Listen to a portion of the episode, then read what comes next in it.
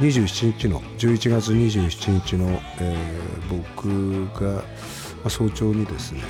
えー、ジョニー小倉さんが亡くなったという芸能ニュースの一本が入って、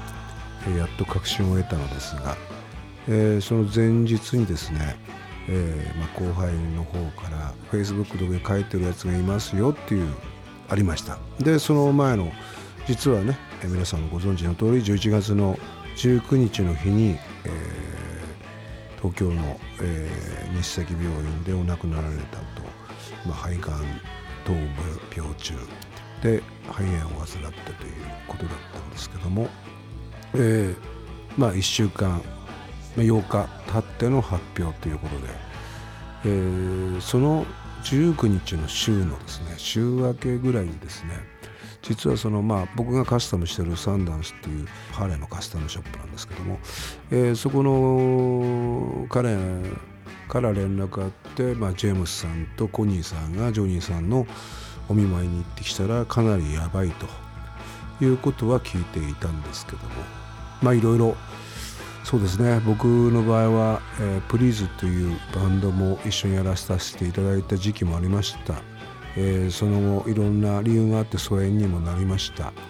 えー、その後コニーの結婚式で渋谷で、え再会しました、えその時もいろいろ話しました。まああのそういう個人的な部分もあるんですが、えそうですね。本当に偉大な、日本のロックンローラーを1人失ったということで、え今回は何章に分かれるか分かんないんですけども、えー、出会いから、えー、今までみたいなことを振り返りながら、えー、ジョインさんの歌声とともにですね、えー、僕なりにこのパーソナルなまあ、えー、公共の電波じゃなくてですね皆さんの前でお話したいなというふうに思います。えー、まあ僕が今お話したように、えー、ジョニーさんと直接、えー、同じグループにいたのはプリーズというバンドで本当に2年半というまあもちろん比較するには値しないんですがその、まあ、ジョニーさんが一緒にバンドやってくれたっていうことまたうっちゃんと一緒にバンドができたっていうことで言えば本当に2年半というのはキャロルも偉大なキャロルがそうだったようにそれが限度なのかなっていうところもあります。えーまあ、そういうわけで、えー、今回は、えー、どこまでお話しできるか分かりませんけどもまずはですね、えー、プリーズの、えー、デビュー曲「まあ、レイジー・ミステリ・レディ」っていう曲は、まあ、そこのプリーズをやるにあたってはキャロルをがもし続けてたらっていうよりも、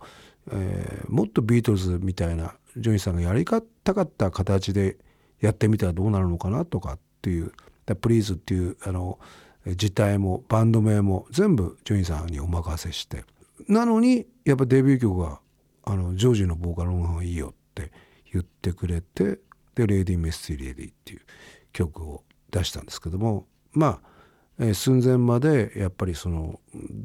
どっちがいいかっていうこともあったんですけどもまあ B 面も A 面もないもう CD の時代ですから、えー、とりあえず、えー、プリーズのデビュー曲の中の4曲入りシングルの中で、えー、まずは「I Misery」聴いてください。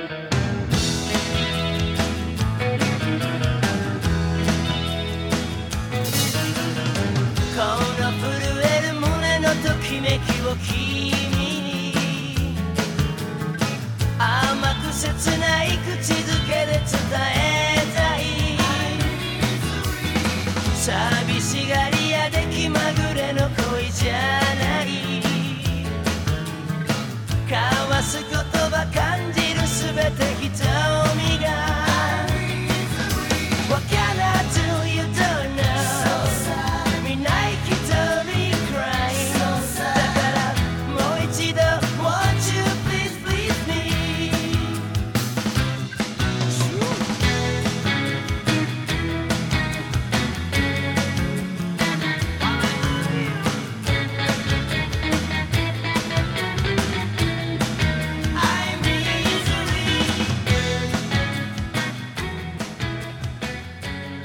このレコーディングしたのは、えー、1989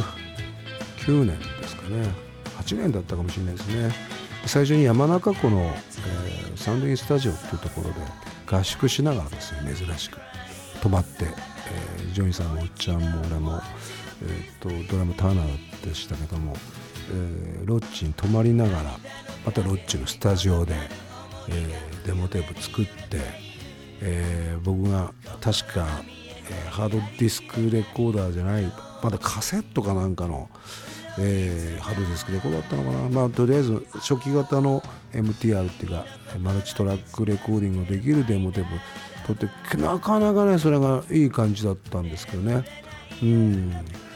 その音源が残ってればねそのこと流したいぐらいなんですけども。まあ一番最初の出会いっていうのはですねまあ僕の東北ロックンロール物語っていうのは僕があの仙台から出てくるまでを描いてるんですけども、えー、1976年ですね僕が出てきたのは上京して。もちろん上京してすぐ知り合うわけですよね。知り合ったのはなぜかというとその上京する前に一度、まあ、3つ目の高校、まあ、仙台育英高校行ってる時にバンド組んだやつらと春休みにですね、えー、要するにだからキャロルを解散する前ですね74年に東京に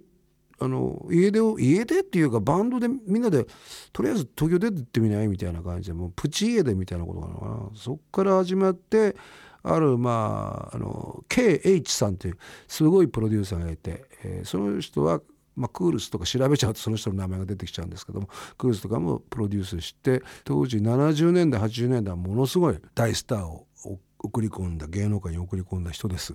えー、その人の紹介で一回「銀座ナウって見てみる?」とか言ってあの仙台でやってなかったもんですから銀座ナウが。あ行きたいですねって言ってその収録のスタジオに行った時に出てたのが、えー、レギュラーだったキャロルだったんですね。でこうショック受けて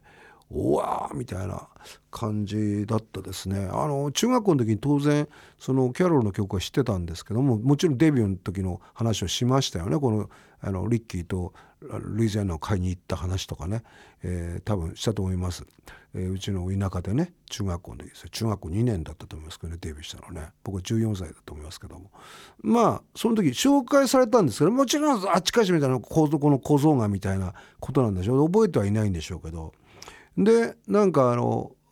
直接的に初めて話したのはあの僕らがデビューっていうかクロコダイルっていうライブハウスね、えーとまあ、渋谷側原宿と渋谷の中間に宮下公園の向かいにある今でもあるクロコダイルっていうところのちょっと入っていくと登っていくと青山寄りに行くとですね、えー、左側に今はコンビニがあるんですけどちょうどそこにシンガポールナイトっていう、えー、クリームソーダが経営してる今はあの亡くなりました山崎社長がやってた要するにキャロルとか出てた怪人二十名相の系列店ですねそれが新宿の伊勢丹の、えー、裏の何階にあったのかな怪人二十名相まあそこにシンガポールナイトっていうところがあって僕はそこによく行くようになってたんですね。で何回か行ってるとその坊主頭のジョニー大倉さん多分当時はえー、代々木の方にある極真会館に通われてたと思うんですね。えー、空手の道着があのいつもマディソンバッグ系のあのバッグに入ってましたからあの多分稽古帰りっていうかその店が多分夕方ぐらいしか開かなくて朝までやってた店なんですよね。今でもカフェバーみたいなとこなんですけども。まあそこにはあのこの前回放送したですねもちろんクールスのメンバーそれから矢沢さんなんかもしょっちゅう来てました。ねいろんなとこいろんな方が来てましたね。怪人二十名相もかなりの本当にえこんな役者さんがみたいなこんな女優さんがみたいな人も来てました。その中でジュニーさんは当時ですから、うん、スタイン日比谷の時です76年ですかね。だから初めてお目にかかったのは東京で。それでですねその何度かお会いしてるうち店で見かけるうちあすごくなんかこう話しかけづらいなと思ってたんですけどなんか「あれ?」とかって「よく会うね」みたいなことをあのジョニーさんから言っていただいた。のを覚えてますね。こんなイメージの人やっぱりすごいキャロルのイメージですごい怖い感じですよね。あのもちろん全員が 怖い感じだったんだけど余計になんかジョニーさんって威圧感っていうかこうシャープな感じがあってなんかこう切れやすいっていうなんかイメージがあって。まあ矢沢さんも怖いけどどっちかというとドーンとしてるっていうか感じがあってなんかナイフみたいな感じはねジョニーさんの方があったんでででなんだかんだ話してるうちに「あの君はなんで存在するのそこに」みたいなすごい哲学的なことを聞かれた気がしますね。うん、で僕田舎から出てきてロックンローラーになるんですって言ったら「ああじゃあなれるよ」って言ってくれて別にそんな深い話もしてあのコーヒーだけ飲んで帰るんですよそのシンガポールナイトでね。で僕もその時は、まあ、酒が全然飲めないっていうか、まあ、10代でしたけどね飲んでもいい不良だったんですけどあんまり好きじゃないタイプだったんですよね。もう仲良くなったのはいつなんだろうなあんまりすごく鮮明に覚えてないんですよただデビュー前はデビュー前なんですよね。でなぜかというとうん簡単に言うとそのトラブルっていう名前をあのジョニーさんがつけてくれたっていう命名はっていうこれは事実なんですよただ俺がいないんですよその時トラブルっていう実はあの、えー、第2期というかリッキーの代わりに入ったみたいな形になってますけど、えー、サイドギターの佐々木明宏って彼がドゥーティードールっていうアイドルグループでデビューした当時キャロルと同じ事務所だったんですねバウハウスっていうところで。で彼がトラブルってバンド名をジョニーさんの前座ですかね長野サンプラザでやったコンサートの時につけてくれたらしいです。だからそれをトラブルっていうバンドなんですよね。でちょっと本当に面倒くさいんですけどこれ説明するだけども今週終わっちゃうんだけどもその時に僕はメンバーじゃないですよ。ベースはシンカー君ってドゥディドールの時のベースなんですよ。でドラムがブルーエンジェルっていうバンドのケンボーって彼だったんですよね。でギターがユージだったんですよ。